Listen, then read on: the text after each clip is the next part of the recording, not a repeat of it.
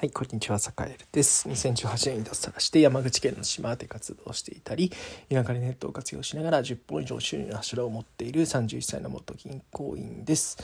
えー、さて今日は、えー、究極の防災対策についてというテーマでお話をしようかなというふうに思います。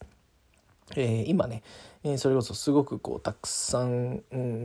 何ていうかこう防災についての関心が高まっているというかあのまたね東北の方で起きた地震が、えー、起きつ起きていて、えー、まあ10年前に東日本大震災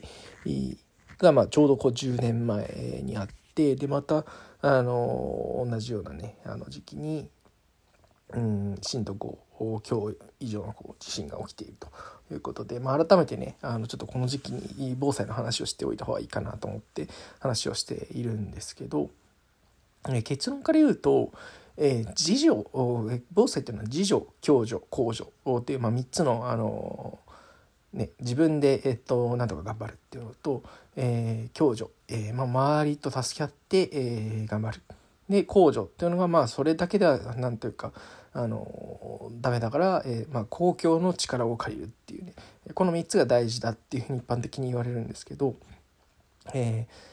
ー、今日の話はねあの究極の防災対策はとはというところで、えー、共助って大事だよねっていう話をしようかなと思います。えー、つまり何、えー、て言うかね自分の家の備蓄を見直すとか、えー、自分でできる範囲、えー、っとあとはえー、なんかお風呂に水をためるとか、えー、まあ、水をためておくとかね、えー、まあ、食料品を買っておくとか防災グッズを揃えておくとかね、うん、辞書だけでは自分で準備するだけではあのちょっと心もとないよねっていうことなんですよね。うん、でやっぱり、えー、サッカーでもそれこそね、えっと、断水とか豪雨災害とかね去年見舞われて改めて実感したんですけど、えー、自分一人で備えててもねあんまりねあの意味ないんですよね。うん、本当に大きな自然の力を前にした時には、えー、やっぱり人間一人のちっぽけな力なんていうのも全くもう歯が立たないと。そういう時にやっぱり、えっと、隣近所だったりだとか、えー、まあやっぱり人とのつながりだったり、たりまあ、集落だったりその隣近所との助け合いっていうのが、え、すごくすごくこう効いてくるっていうことがあるんですよね。うん、なんでじゃあ何をすればいいかっていうとやっぱりあの隣近所で、えー、いつでも助け合える状態にしておくじゃない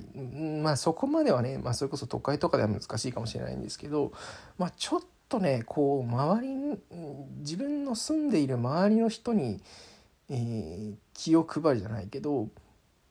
まあせめてねえっとまあちょっとこうあったら、えっとまあ、世間話をするであったり、えー、ちょっとしたこうね、まあ、隣お隣さんだったらお隣さんにどんな人がいるのかとか、えー、どういうことやってんのかなとかそういうことにちょっと関心を持ってみるっていうところからなんじゃないかなと思ってますね。まあ、その点まあ田舎だともう本当に隣近所の人がもう本当こうねなんていうかうん、なんていうかもう知らない人いないぐらいの感じなんで何、えー、かあったらお互い助け合うっていうことはもう染みついているんですよねだから結構これね大きな災害来た時に強いなと思ってるんですよね一方で、まあ、都会のマンションとかねアパートとかで、うん、全く近所付き合いないとか顔すら知らないみたいなのって結構それは危ういと思うんですよね、うん、地方都市でもあるかもしんない、う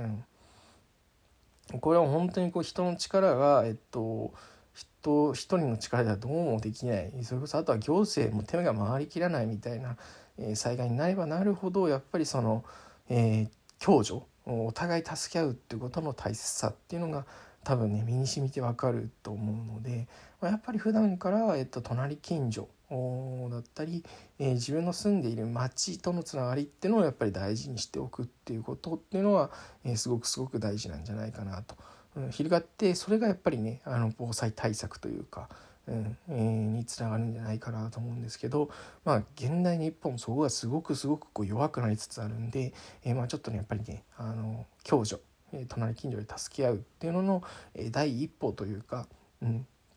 まあ普段からこう近所の、えー、状況だったり近所にどんな人がいるのかとか、えー、まあなんていうかね何かあった時にちょっと助け合える関係を築けているかみたいなことっていうのをやっぱりね考えてみる必要があるのかななんてことを思ったりして、え、いる今日この頃でございます。はいというわけで、え、今日も良い一日をお過ごしください。それでは